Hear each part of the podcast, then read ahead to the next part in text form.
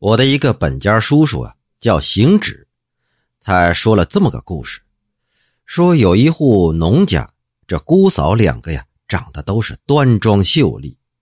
有一天晚上呢，两个人在月下乘凉，就睡在了屋檐下头。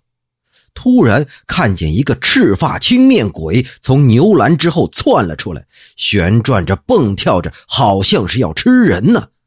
当时男人都去看守田园了。这姑嫂二人吓得什么都不敢说，这赤发青面鬼就把姑嫂二人摁着给奸污了。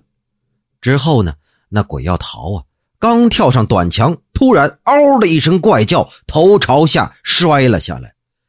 这姑嫂俩见到那鬼倒在地上，好久都不见动静，这才敢大声叫人呢。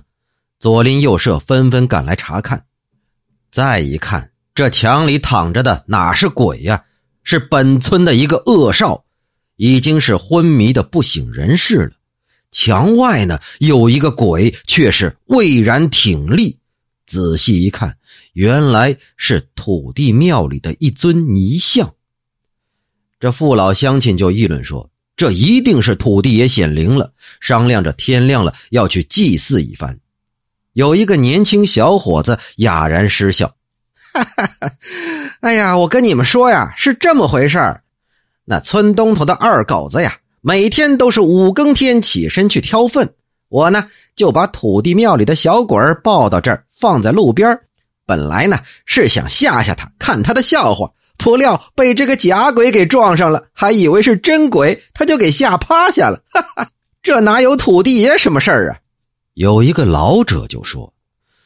这二狗子天天挑粪，你为什么别的时候不吓唬他，单单是今天才去吓唬他呀？这开玩笑的方法也多得很，为什么你又忽然抱来这尊泥像呢？这泥像抱来了，放在哪儿不行？为什么偏偏放在这家人家的墙外头呢？这里面一定是有鬼神之使啊！只是你自己还不知道罢了。大家听了老者的话，觉得有道理，于是还是凑了些钱祭祀了一番。那个恶少呢，被他的父母抬回家去，昏迷了好几天，竟然再也没醒过来。